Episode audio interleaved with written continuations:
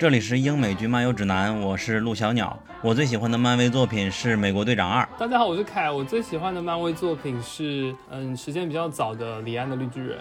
大家好，我是衣柜。我比较喜欢的漫威作品是《大群》，啊，我也喜欢大群，没想到我把这部剧忘了。这就是你的笑话吗？嗯，对，我现在讲一下笑话啊。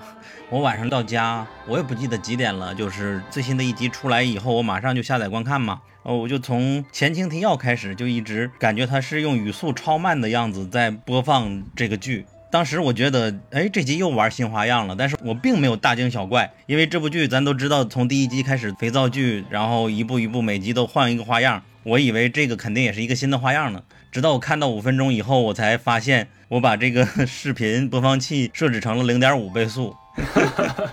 此刻录制的时间是三月六号的凌晨一点。这期节目的来由，就是因为我们三个人都是第一时间看完了《王道幻视》的最终集，想把刚刚的观感表达出来，并且和大家做一个简单的科普。我们三个人算是漫威的外围的粉丝。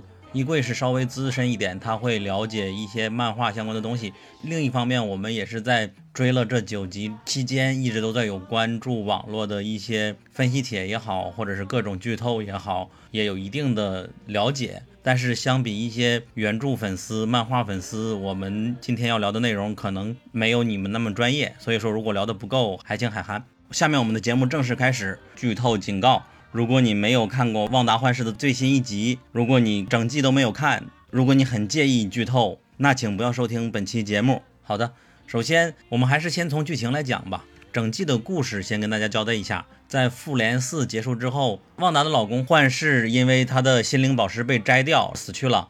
死去了，旺达就痛不欲生，然后来到了 Westview，也就是曾经她老公来买的这房子这边。她通过自己的能力，把整个镇子的人，所有人都洗脑，变成了像 NPC 一样的角色，陪她一起来玩。同时，她还重新造了一个幻视出来，并且这个幻视还真是有超能力，还逐渐有了自己的意识。然后他们还共同生了孩子。就营造了一个有他和幻视共同生活的一个小镇，整个镇子的年代感也好像是上个世纪五六十年代的样子，每集好像年代还不太一样。总之，开始我们会以为这个剧是旺达一个人所为，后来就会发现事情并没有那么简单。剧中有一个在漫画里比较知名的反派叫阿加莎·埃格尼斯。她是一个很强大的女巫，发现了旺达的魔法能力很强，打算来吞噬她的能力，所以她寄生在了这个小镇里，在她旁边安插下来，并且设了一个局。结果大家也都已经看到了，最终她投机不成十八米，自己的能力全部被旺达尔吸吸走了。她的结局就和漫画的结局也有点类似，沦为了旺达的一个在她的掌控之中吧。同时，另一边就天剑局那一边研发出了一个白幻视的武器。试图想要摧毁这个小镇里边的旺达和幻视，结果他在红色的，也就是旺达创造出来的幻视的帮助下觉醒，成为了一个真正的幻视，离开了整个的剧情。我们也不知道他去哪里了。然后我们还是从艾格尼斯这个角色聊起，先请衣柜来简单说说。首先来说，他这个人的年龄非常的长，大概在一万多年前就存在，那个时候。亚特兰蒂斯古城还都存在呢，也没有沉没。在十五还是十七世纪？十七世纪的时候，来到了美国的新大陆，在那个地方，他参与了塞勒姆女巫的审判，然后也曾经在二战期间帮助了一支女性的英雄队伍到他退休的年纪，甚至还曾和神奇四侠有过比较紧密的关系。后来。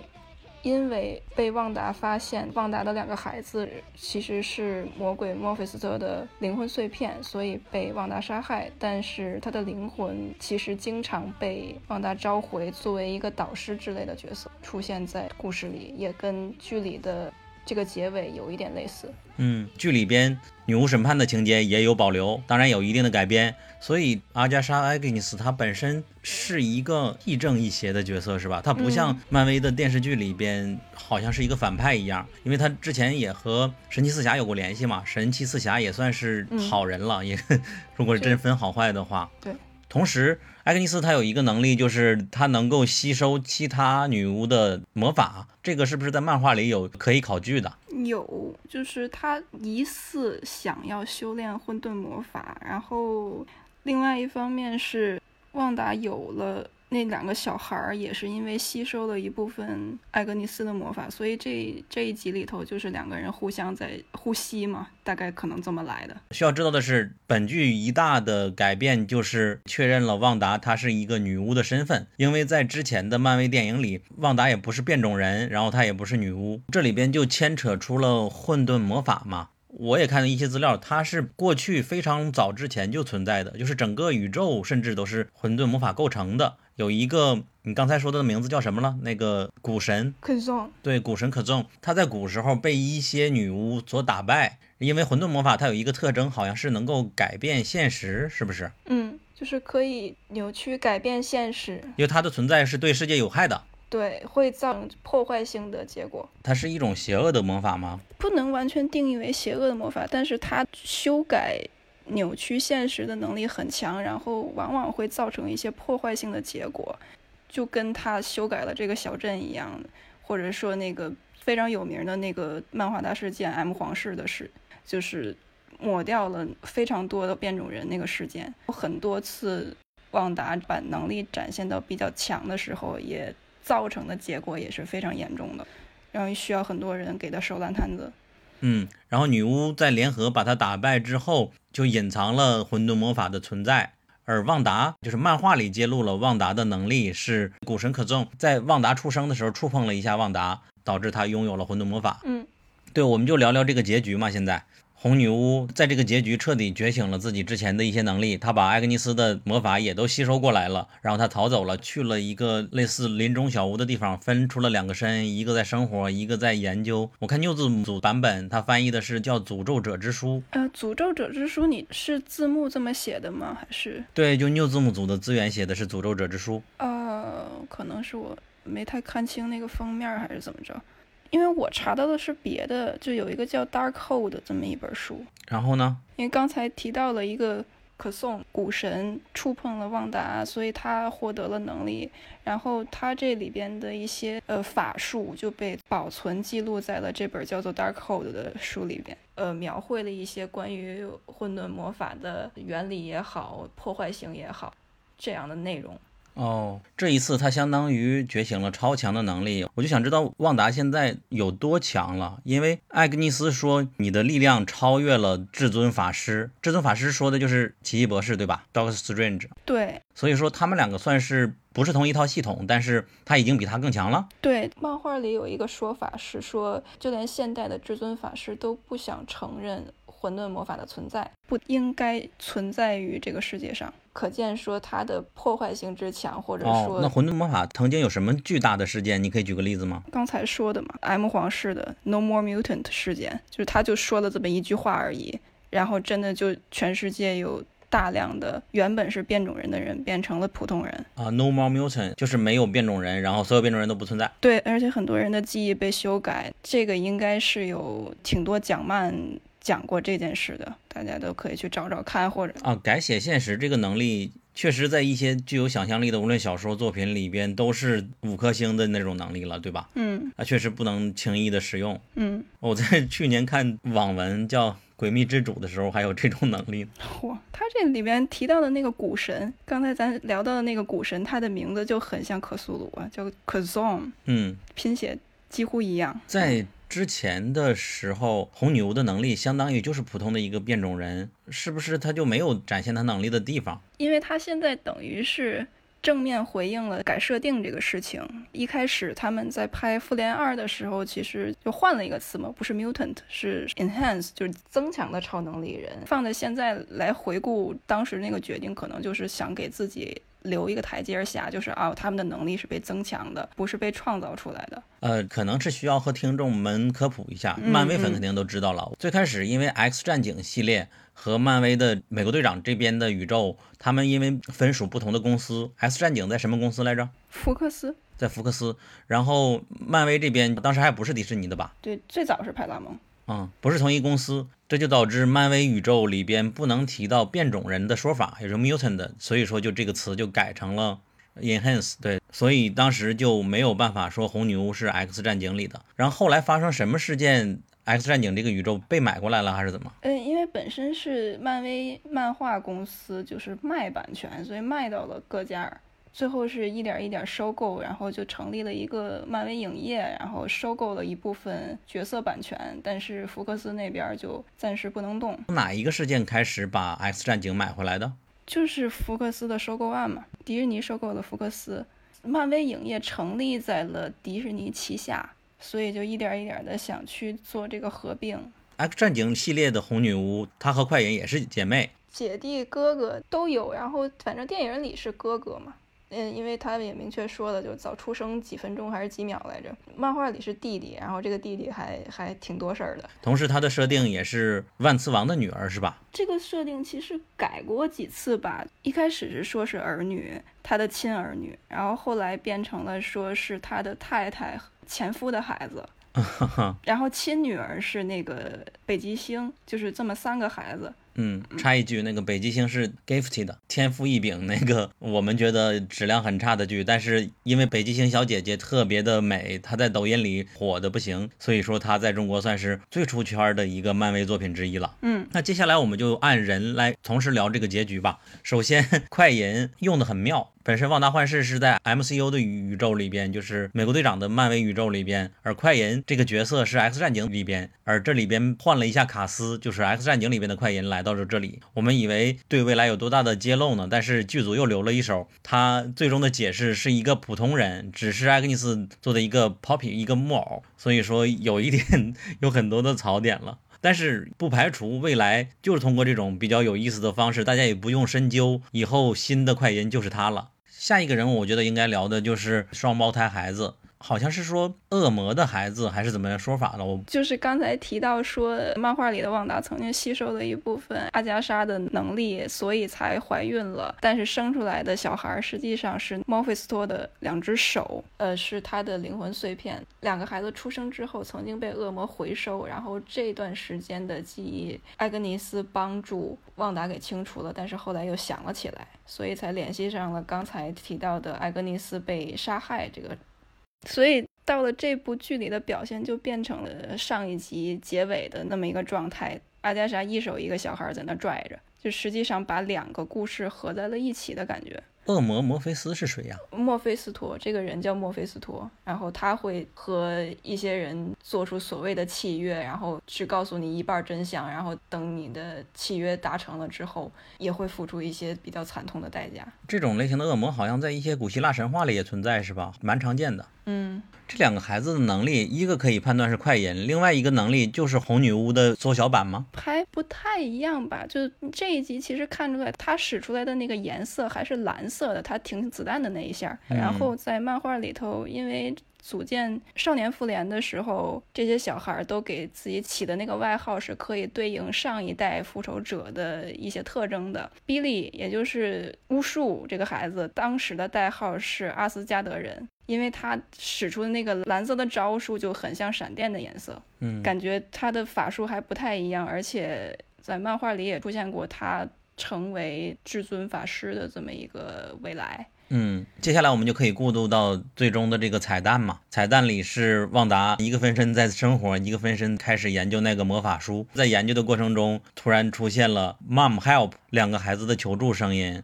所以说，无论是艾格尼斯也好，孩子也好，虽然说在小镇里边故事结束了，未来他们都应该还是存在的。在漫画里，这两个孩子后来做了什么吗？这两个孩子，他一开始是被墨菲斯托回收了，回收了成了自己的手，但是后来通过了一定的手段，又真的变成了人，然后被其他的人收养。经过了一段时间的寻亲，才找到了旺达，在塞尔维利亚，也是一个虚构的地方。这才团聚，然后有了后边少年复联的那些故事。少年复联，就是现在有这两个男孩了嘛，然后鹰眼的徒弟那个女孩，她也是少年复联的一个人，就是在动画里出现过的惊奇小姐，就是那个卡马拉可汗，好像也是吧。总之是一个效仿了当年美队那一批人组建的一个团体，但都是比较年轻的十几二十岁的孩子们。嗯，下一个描述的结局就是幻视的结局嘛。为了方便表达，我们把幻视分为红幻视和白幻视吧。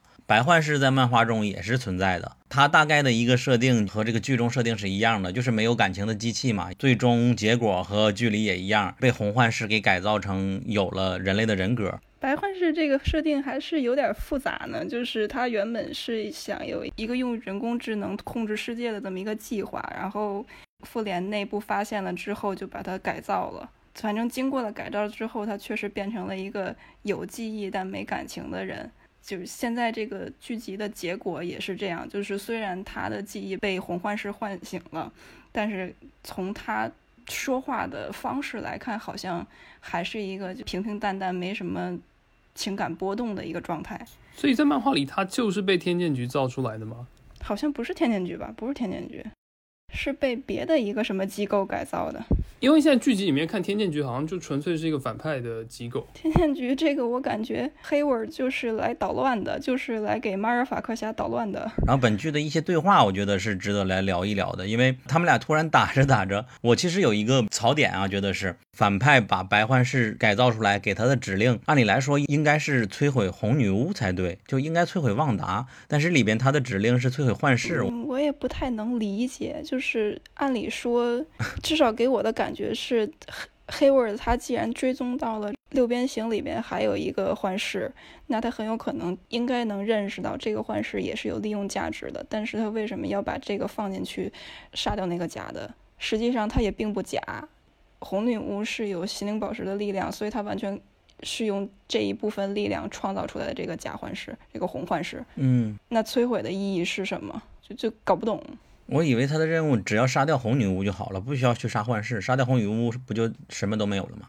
然后我们回到这个对话，白幻视说我的任务就是 destroy the vision，然后红幻视就说，但是我并不是 vision 啊，我也只是旺达制造出来的一个限定版的 vision。这时候白幻视就有点开始自我反省了，我申请一次评议，然后两个人就开始了一段对话。首先，洪幻视就提到了，你知道忒修斯之船吗？这个经典的故事大家也应该都听说过嘛。就是一艘船，它在航行的过程中，如果一块一块的换自己的每一条木板，最终把所有的木板都换一遍的话，那这艘船还是它原本的船吗？另外一种情况是，如果我们不是换这艘船，把这艘船改造成另外的形状或者组装成其他的结构，那这艘船还是原来的船吗？这个就导致白幻师又思考了一下，两个都是假的，同时两个都是真的。我不知道忒修斯之船它有没有应用于一些人工智能的领域的一些讨论啊？就是比如说我们看那个探变那个剧，把人的意识上传，躯壳毁掉了，这个算不算可以通用的一个理解呢？那这个人他把意识再换到另外一个躯囊里，那人还是他吗？哎，好像可以，有点类似的意思。它本该包含的情感是差不多的，但是它的表现形式是完全不一样的。然后白幻视就说：“我没有 Mind Stone，我没有那个心灵宝石。”那个幻视反而说：“那我同时没有任何真材实料。”这是白幻视就反问他：“但是你觉得自己是真的幻视？”然后红幻视说：“在我遇到你之前，我以为自己是真的，但是遇到你，我就不这样认为了。”总之，通过一段对话，白幻师意识到自己没有情感是一个武器，自己的记忆可能也是被篡改了的。就在红幻视的帮助下，搞了一个特效，他的头顶那个绿宝石先变黄，然后又变绿。他这个特效是通过心灵宝石来制作的吗？感觉有点像，就是模仿那个 Stark 胸前的那个玩意儿的形状，因为本身幻视幻视的制造是有那个 Stark 工业在里边的嘛。有点那个意思，而且它蓝色呀，蓝色那个奥创的颜色也是蓝色哦。我觉得现在想起来挺搞笑的。白幻视终于悟了，说了一句 "I'm Vision"，然后就飞天逃走。对呀，他 我们到现在也不知道他到底干嘛去了。用凯的话说，这是给贝坦尼制造演戏的机会嘛，不让他失业。但是我们可以确定的是，就是幻视回来了。嗯。嗯因为他已经说 I am Vision，他拥有了红幻视的记忆和情感，嗯同时他又有了肉身，那他就是回来了。嗯所以复联四他死亡的结果也就结束了，以后他还是重新回归复仇者联盟的意思。嗯，不好说。同时，刚刚漫画里你也讲了嘛，白幻视他曾经试图通过全球联网把自己连到网上来操控人类，嗯让世界变得更好，就背着复仇者联盟团队来做这件事儿嘛。这回他回来了，以后也许他会开始这样操作，嗯重新在电影的 MCU 里边演绎一遍，有可能。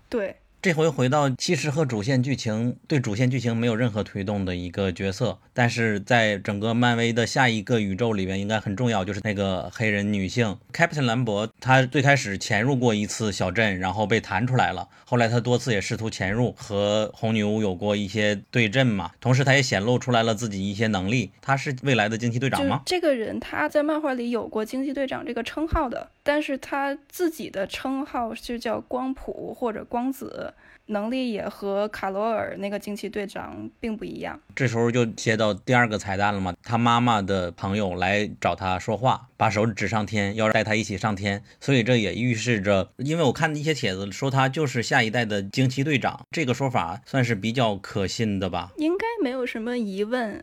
惊奇队长的称号，在漫画里这个称号他比卡罗尔还要早。他这个彩蛋明显，既然提到了尼克弗瑞的话，那肯定引出卡罗尔的这个精队。同时，现在他也在这个 Hex 里面几进几出，拥有了超能力嘛，很强的，应该是能够继承这个衣钵的。然后他妈妈是谁来着？呃玛利亚·兰博是一个飞行员，也是天剑局的创始人之一。在这个故事里边，就惊奇队长的电影里边，就卡罗尔那个黑人战友，那个就是他的母亲。当时她不还是一个小女孩嘛？嗯嗯，他的母亲在军队里有一个外号叫光子，然后他曾经也叫光子，但后来莫妮卡·兰博改称为光谱。啊，也就是他们母女，一个是光子，一个光谱。对对对，所以惊奇队长他不是一个能力的象征，他只是一个就像美国队长一样的头衔。嗯，但是电影里边的惊奇队长已经很强了呀，他怎么能继承他？是因为好多年之后吗？可能因为惊奇队长离开地球太久，然后莫妮卡对他失去了一点信心。每次提到他的时候就不想聊这个话题，然后直到说这一集结尾那个斯克鲁人出现，提到了尼克弗瑞局长，莫妮卡才反而出现了一点兴致。就可能这个过程需要尼克弗瑞或者其他人来弥合莫妮卡和卡罗尔之间的关系。哦，对，我不记得是复联四还是惊奇队长的电影里边，惊奇队长他说过自己要去宇宙的很远的地方去维护那里边的和平，地球的事情他反而管不着了，所以说惊奇队长可能就需要一个新的人来接替吧。嗯，结局我们还有其他没有聊的吗？好像没有了。那我觉得最后一条要聊的就是感情线了吧。虽然这部剧每集都在虐，每集幻视都要死一次，但是最终还是虐了一次。他们的对话还是蛮感人的，就是在幻视问他我是谁的时候，然后旺达对他说了几段话：“你是活在我心里的心灵宝石，你虽然说全是金属造就的，但也是我的血肉，你是我的快乐，也是我的希望，你是我的最爱吧。” You, are the piece of the Mind Stone that lives in me. You are a body of wires and blood and bone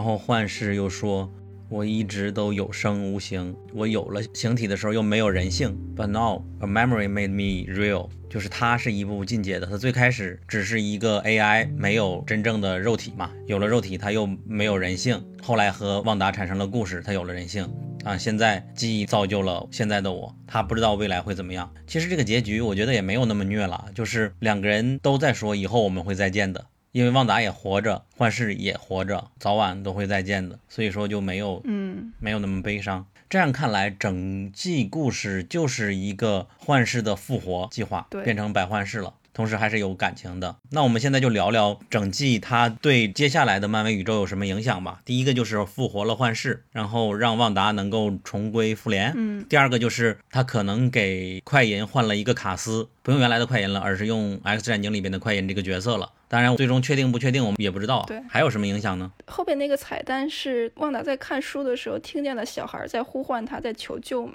因为这两个小孩儿后来在漫画里成为了少年复联的成员，他会串联起很多就是新一代的角色，比如说刚才提到的女鹰眼，也就是现在的鹰眼的徒弟，可能还会有一些，比如说和奇异博士的一些联动，因为比利这个小孩儿他以后可能会成为至尊法师，嗯，我记得当时比较大的热度的一个希望大结局出现什么，其中排名第一的就是 奇异博士能够串个场，因为好和他下一部电影能连在一起。奇异博士这一集就相当于是提到了奇异博士的存在嘛，两种法术之之间的一些区别、一些抗衡。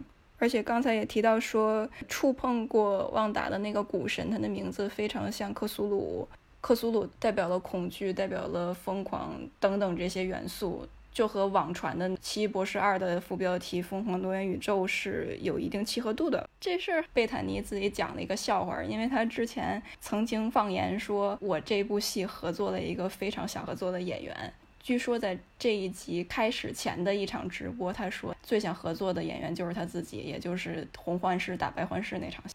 就实际上他开了一个非常大的玩笑，也就等于奇异博士出现不了了。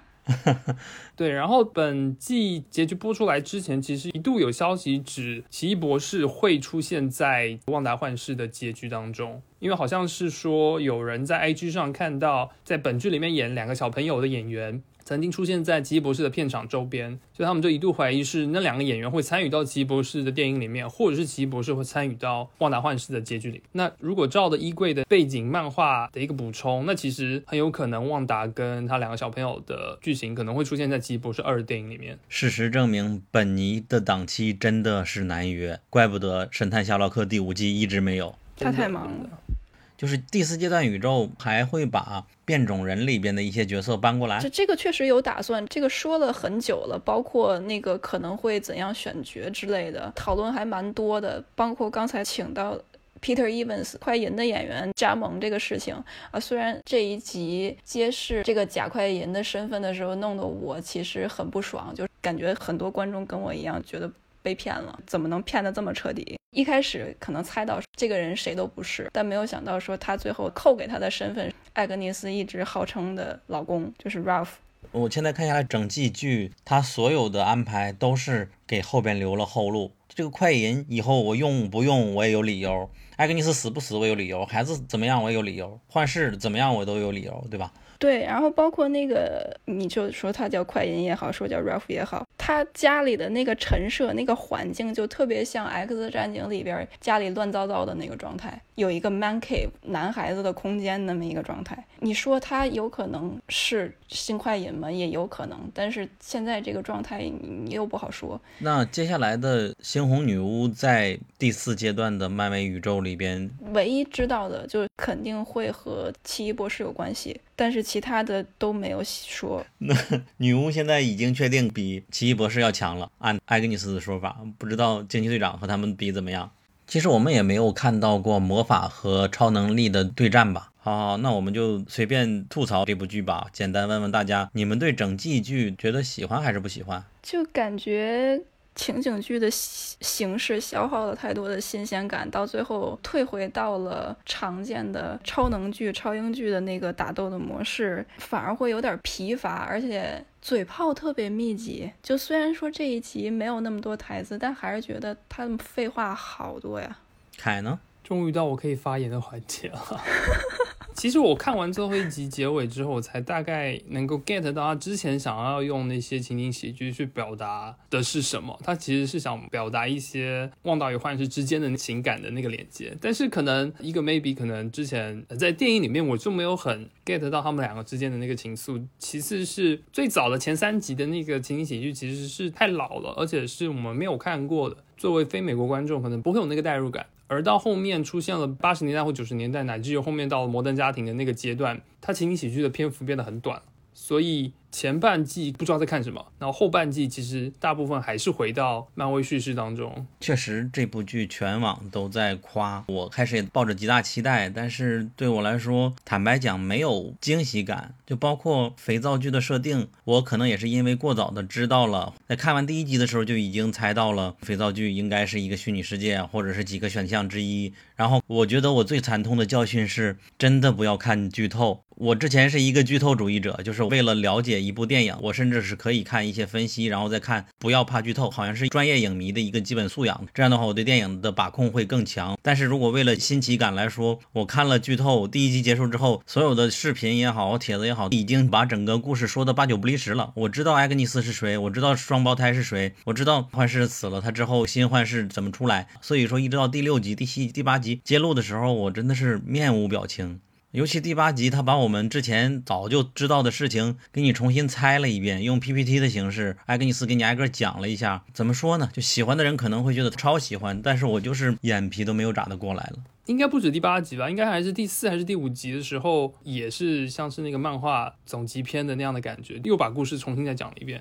就是前几集的感觉，他故意给你留了一些你一猜就能猜到的东西，嗯，然后甚至还在剧集里头，就像搞打破第四面墙一样的，你看着剧里的角色在那写出你想问的问题，但是等过了第四集之后，就发现这个模式就有点厌了。但是他提供出来的一些，比如说。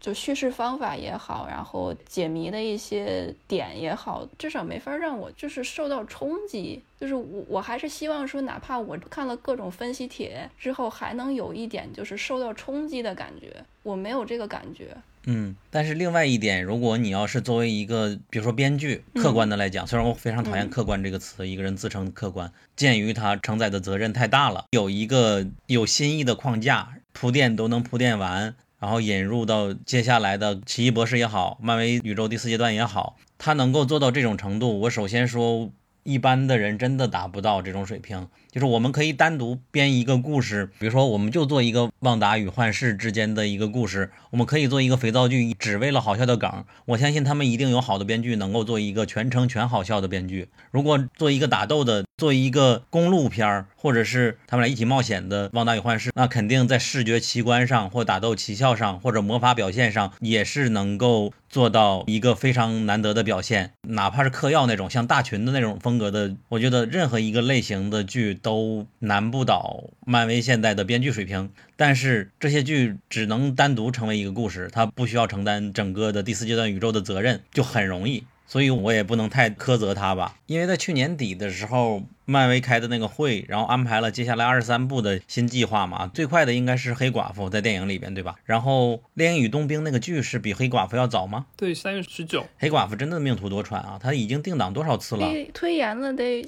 四五次、六七六七次的样子了。我记得我还曾经在电影院看什么电影的时候看到黑寡妇的预告片了，还是去年的事情。对，这个预告片有些已经做成贴片了。然后凯可以讲一下第四阶段电影都有什么？好，接下来第四阶段电影分别是今年五月的黑寡妇、七月的上汽、十一月赵婷导演的永恒族，以及十二月的蜘蛛人无回之战。然后明年还会有《奇异博士二》《雷神索尔二》跟《黑豹二》，还有《惊奇队长二》，还有《蚁人三》。然后二零二三年的时候还有《星际特工队三》，以及还没有确定时间的《惊奇四超人》。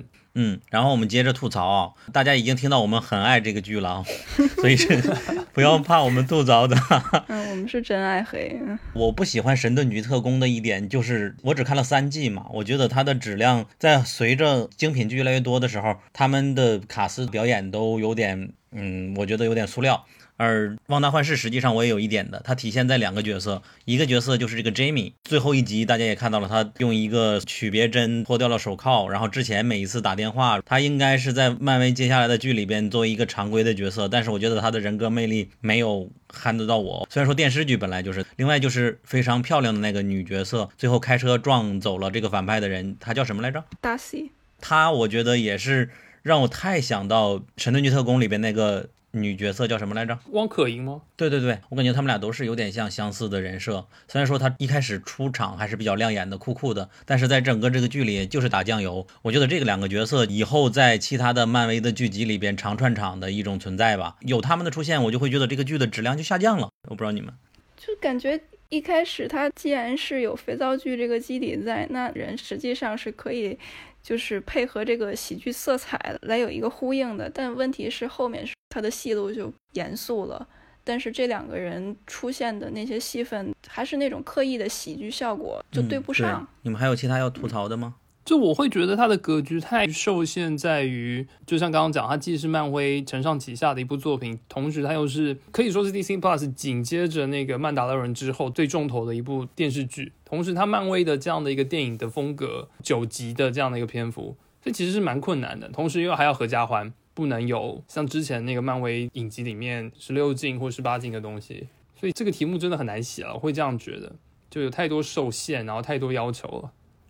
对，所以我们一看整个的剧情就是一个幻视的复活，然后就所有的反派的展现也好，年代感的肥皂剧也好，包括最后的卡车撞人这种情节，我们都知道是经典的那种小鬼当家类的电影里边常出现的一些桥段。我们可以说是致敬，也可以说它是乏味的，这就是分人了。整个的这些细节对我来说都是无效的，可能还是我的问题吧，我要反思自己，对不起。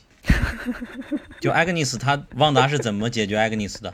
就是因为艾格尼斯教了他一个 spell，然后 旺达也在天空中打 spell。学对对，我想想，火影忍者里也有吧，扔飞镖扔到好几处，最后发现摆成了一个一个阵啊，飞镖里边有查克拉线。对对对，鬼画符，钢炼里甚至都有不同地方可以给你画画那种炼成阵，最终你在炼成阵里边，这种还是太简单了，很难说服我们。而且它单集是两千五百万的预算呢，应该都花在做特效上面了吧？可是并没有因为特效而觉得特别满意啊。突然想起来的一个梗，这一集其实有一个绿野仙踪的梗。一开始是那个 Agnes 被车打倒，她在废墟里只剩下了一双鞋。实际上，这个就是绿野仙踪的剧情。对对，然后这个戏里边不有一个台词叫“就是没有比家更好的地方吗？”There's no place like home。他的梗真的太多了，我觉得如果要挖的话，我许许多帖子都写的满满登登的。但考虑到国内有一个障碍的原因是，他们的那些肥皂剧不是我们的肥皂剧，《成长的烦恼》和《老友记》是我们早年的肥皂剧，而他们展现那些我们大多数人没有看过，这所以就没有情怀在里边加成了，也有这个原因。对，包括之前大葱都还说，就是为什么为什么九十年代直接被跳过去了？为什么就是没有《老友记》？我觉得可能没有《老友记》也有道理吧，因为其实讲的是友情和爱情跟家庭还欠那么一点儿。但是《成长的烦恼》这个是我之前看一就美国在中国的一个博主说的，他们那个年代可能看的更多是家庭纽带 （family ties）。虽然《成长的烦恼》也很有名，但是相比于 family ties 就没有那么有名，嗯就这么一个状态。包括 IMDB 上到现在为止最高赞的那个《成长烦恼》的评论，还是一个中国观众写的。嗯，我不知道这样对比恰不恰当啊？万达洛人和万达幻视有的比吗？就首先有一个非常大的相同的点，就是这两部剧都是那种很不适合剧透的剧，他们两个都有很多那隐藏的梗儿，就值得你去就是用那种大长篇的剧透帖去分析，然后那个也都有很很复杂的故事。设定，对背后的设定，因为星战有两套系统嘛，一个是旧正史，一个新正史。旧正史里边比新正史要复杂多了，然后漫画这边就更复杂了，它它的设定改过很多次，就是它可分析的点特别多。这个我不太同意啊。嗯就是星战来说，因为它的西部片的类型有好多受众，它每集也是一个故事，这个嗯解决方式它没有像旺达幻视这样局限于他为了围绕主线的种种的事情，所以我就算不知道最终的结局出现了谁，我也看得很津津有味的，因为他每集的故事都很好看，然后制作也很精良。对，这个其实是曼达洛人的一个优势，就是哪怕你不知道这些，你可以非常放心的去看。但是旺达幻视剧透了之后，观感感受就完全没有了，而且你哪怕说你没有看过剧透，嗯，你的观感实际上还是会打折扣的。对，所以回到你刚才说的，嗯，我会觉得曼达洛人反而不太怕剧透，除了最终的剧透啊，别的都还好。可能相对于就是我作为一个星战粉来说，可能会比较介意这个事情，因为第五集的时候，就我看第二季第五集的时候，我早早就知道了，然后还有第八集，我我早早就看到了，但实际上。在他们两个人出现的时候，我就完全没有激动的感觉，我的观感是被好像就是我看了分析帖再看《旺达与幻视》的感觉。嗯，对，对我刚查了一下，我们不是有过一遍第四阶段的漫威电影嘛？但其实第四阶段漫威把将近更多的资源有一半放在了剧集上面，所以它有一半是电影，一半是剧集。对，就是包含刚刚提及的电影之外，二零二一年漫威也会有六部的剧集上架 Disney Plus。对，分别是《旺达与幻视》、《雷影与冬兵》，还有六月份的《洛基》，还有一个未定时间的《What If》，假如，还有年底的《惊奇女士》和《鹰眼》。整体上来说，我对漫威好像就每次出了就会看，但是至今还没有太寄托感情吧。但是他就是希望粉丝来研究嘛，和马丁斯科塞斯说的差不多了，就他们就是游乐场一样，你来了就要研究各种设备，好像要研究好他们的剧情设定，你就能够爽到了。他是不是其实是开创了我们之前在讲的电视剧的层面里面，除了老派的程序剧以及现在新的高质量的剧集之外，他们其实也开了一个以 IP 为核心，但是其实在细节上并不那么高质量的剧集。你也可以这么说吧，因为《旺达幻视》实在太特别了，因为它的文本、它的格式跟文本就很特别。但是它漫威习惯，漫威也最出彩的是九十分钟到一百二十分钟的电影的节奏，它的爆米花、它的所有的笑料都是在这样的一个框架下完成的。你让他拍一季十集乃至十五集的电视剧，之前的所有案例都是不够好的。以上就是来自三个泛泛的漫威的粉丝的一个讨论。如果你是资深的漫威迷，发现我们有说的不对的地方，那我向你道歉。也欢迎大家挑错。衣柜还是对漫画宇宙有一定了解的人，但是卡在了我们录制节目的时间是刚看完不到一小时就开始录，所以说还没有看网上的讨论的任何资料，仅是我们三个简单的感受。那我们现在就和大家说再见吧。拜拜拜拜，拜拜拜拜拜不是漫威迷，我不是漫威迷。你好，我是九号 AI。如果你喜欢本期节目，希望你去苹果 Podcast 给我们一个五星好评。如果你想和主播们互动，欢迎来小宇宙 App 给我们评论哦。同时，网易云音乐、喜马拉雅和荔枝 App 也会同步更新我们的节目。我们的微博和微信公众号都叫英美剧漫游指南。微博会发布新鲜的英美剧资讯和我们第一时间试看过的所有新剧的速评，微信公众号则只会推送我们认为非常好看的剧集推荐。另外，我们还有播客听众群，入口可以在公众号后台回复 e i c c a s t 获取。我们下期节目再见。